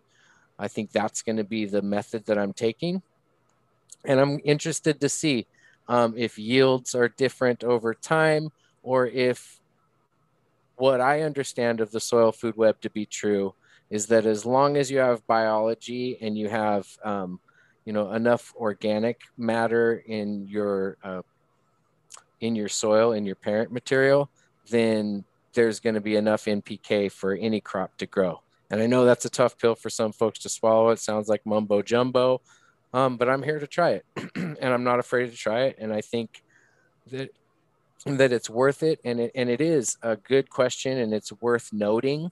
Um, is there going to be a difference in these pre-mixed kind of living soil um, systems or um, over an outdoor system where there's an abundance of uh, sand, silt, and clay? Yeah, I may get to a point where I have to um, amend with glacial rock dust or something for the mineral content or something. And, I, and I'm fully accepting of that and prepared to, to do that if I needed to. So eh, aren't they, you know, again, I'm completely new sure. to the living organic mm-hmm. systems, mm-hmm. building your soil systems. But, you know, even if you were all in 100% peat, mm-hmm. okay? Mm-hmm flat out. You turning it into a living organ, a living system. Aren't by just adding the vermicompost, aren't you in fact adding, you know, basically your rock dust and sand through the vermicompost? I would you think so. They... Yeah, I would think so. Like I'm not an expert on on on that by any means, and I'm just kind of dabbling and uh, doing it myself. I've had small pass through vermicomposting things for, at various levels of success, but I've never been I've never sustained one and and kept one that that served an actual purpose that was important, and that's what this is to me now. So I'm just kind of going down this road um, I wish like like Clackamas Coot would be a really good resource. Like he knows his worm shit. Um, but I think I I think that there would that that's the value of of the casting itself is what's what's being passed through um, because my understanding is that the worms really what they're eating is the bacteria off of the organic matter that they're really not wanting to eat the organic matter but sometimes it just makes it in. And that's what and that's what their um their shit ends up becoming. That casting is those little bits of organic matter that they incidentally consumed while hoovering up all the microbes off the outside of it right? And that's what they're really eating is the is the biology. And then they uh, it all consolidates in their gut in this mucousy mass, and then it ejects that. Then they eject the um, the uh, fucking organic matter debris that it wasn't digesting because it was eating the the bacteria and shit. So uh, it stands to reason that that's you know that's why the um, earthworm castings is, has substance you know it's uh it's uh, there's something there you know and so uh it stands to reason that if you if you've got like i feed my worms the diatomaceous earth um they're they're mowing through the compost and so uh, it's it, to me it stands to reason that there's going to be a lot of those things that are needed by the plant those trace minerals um, right there in and we we already know this that that it's there and available in the um, earthworm casting so, like I said, I'm I'm willing to um, to to see, and I'm looking forward to because, uh, like I said, I've just learned this information about the soil food web and and my understanding of how um, plants or, or, how nutrient is pulled from um, soil and organic matter and, and those type of things. So I'm, I'm interested to see how that um, plays out in my beds at home. Uh, so fully full, fully prepared for to have to amend them at some point but i was under amending anyway to begin with and my yields never changed. Um, we did uh, you know yeah so I, am I'm interested to see how it goes uh, moving forward. What uh, strains are you looking to put in some of them bags? What uh, strains are you excited about currently well, right now I'm I'm testing um, a bunch. I'm testing some. Uh, well, I'm running some Trilotto. A buddy of mine, a good friend of the family, he's been breeding for years. Um, a legacy grower himself. He comes from a family of growers, um, and uh, a, a, brilliant breeder, man. And and I've been trying to get him to go public with his Trilotto seeds.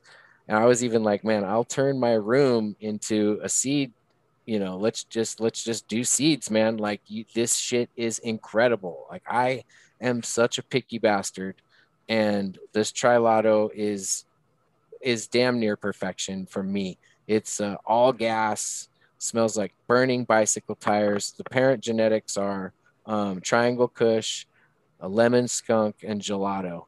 And um, he popped he said he, he popped dozens and dozens of of these uh, crosses of the of that three way cross, and this one trilotto was like a freak of nature. It came out completely different than everything else.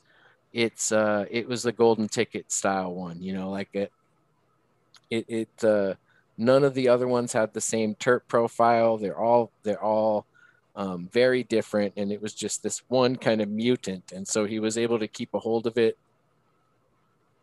A year or so ago, before I shut the rooms down, uh, my cycle nine was the Trilotto, and that was his test batch of that shit. And it was, hands down the best stuff I've ever grown, the best stuff I've ever smoked. And right now, three weeks into flower, and I can smell those terps, and I'm just every day I'm salivating.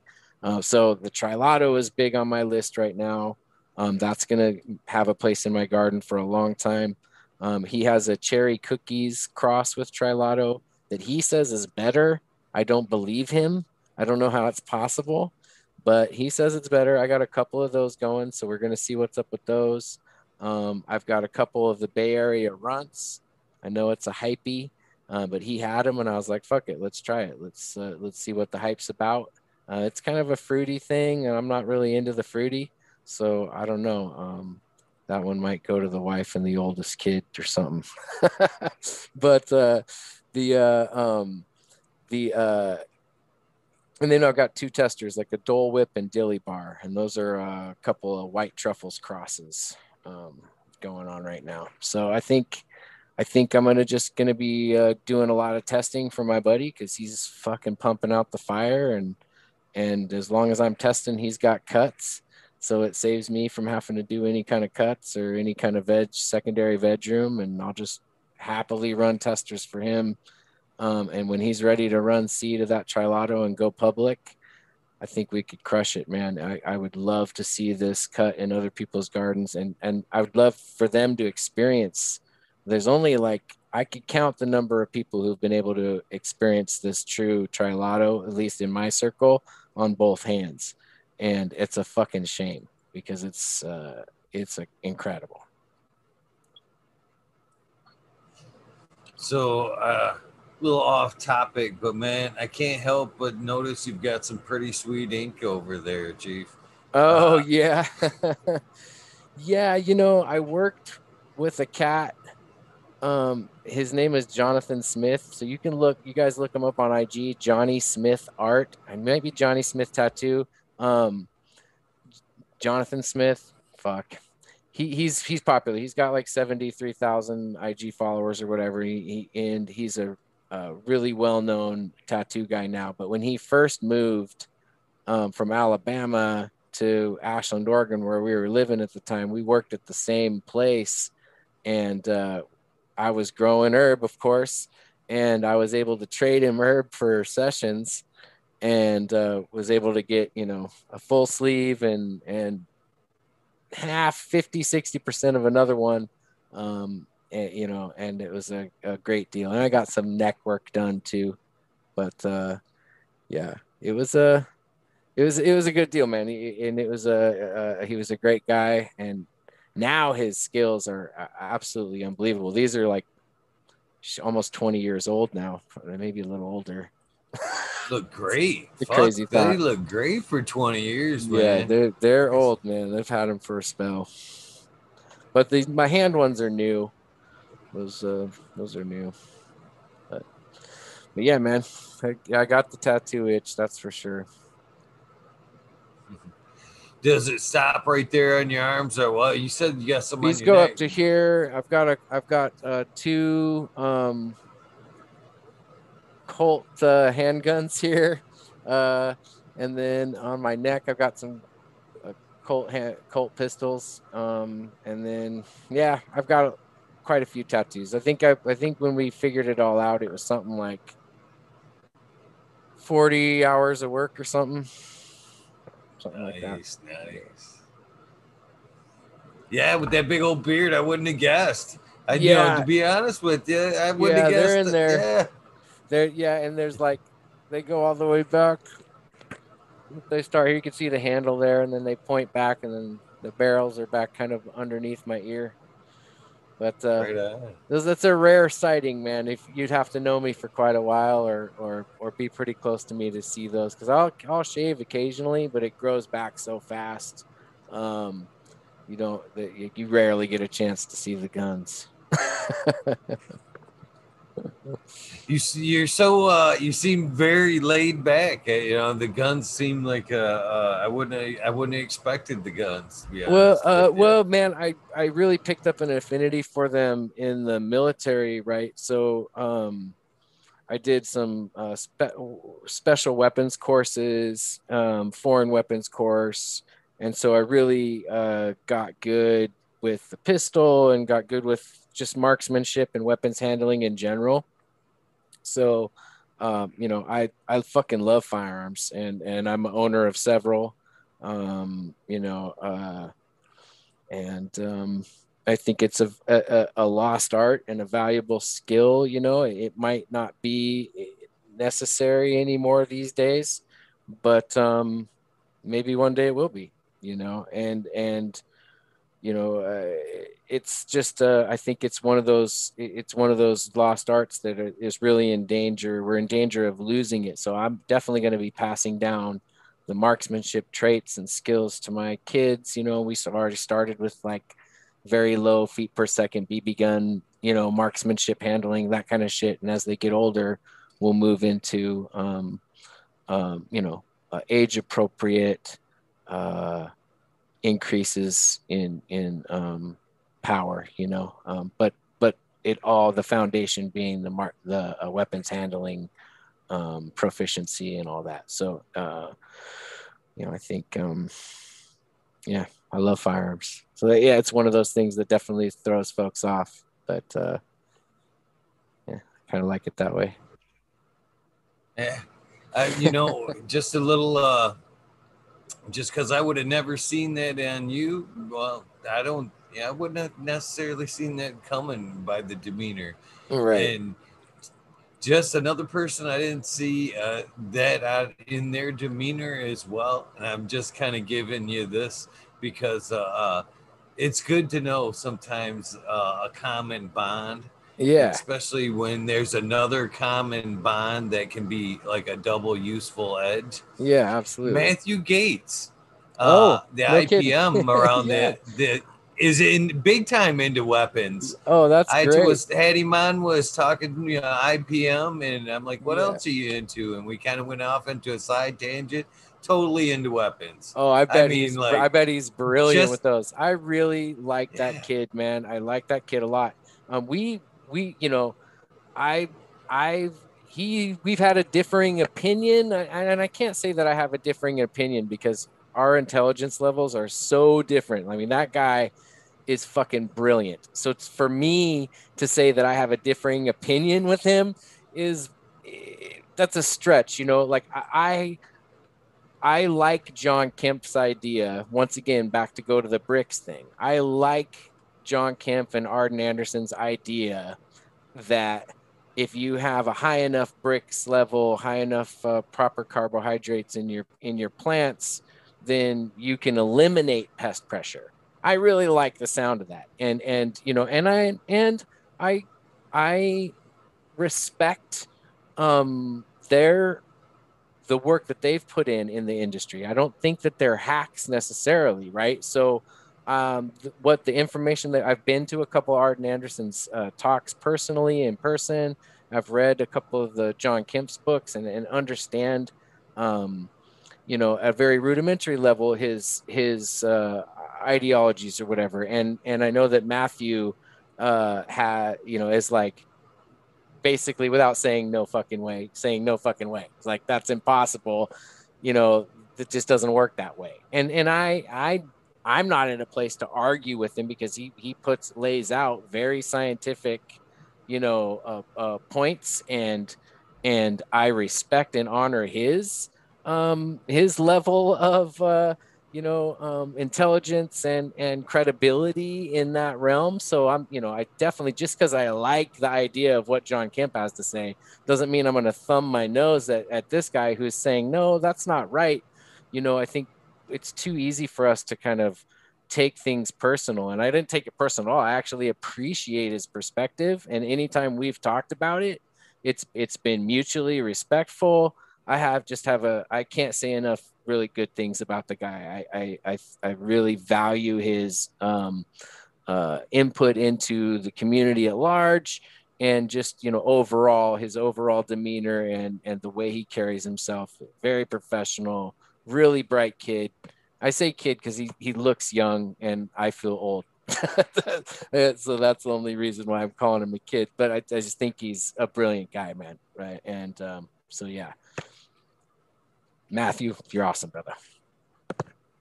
There's and to no know he knows, and the, the, weapons is great, man. I bet he's just like psh, knows his shit.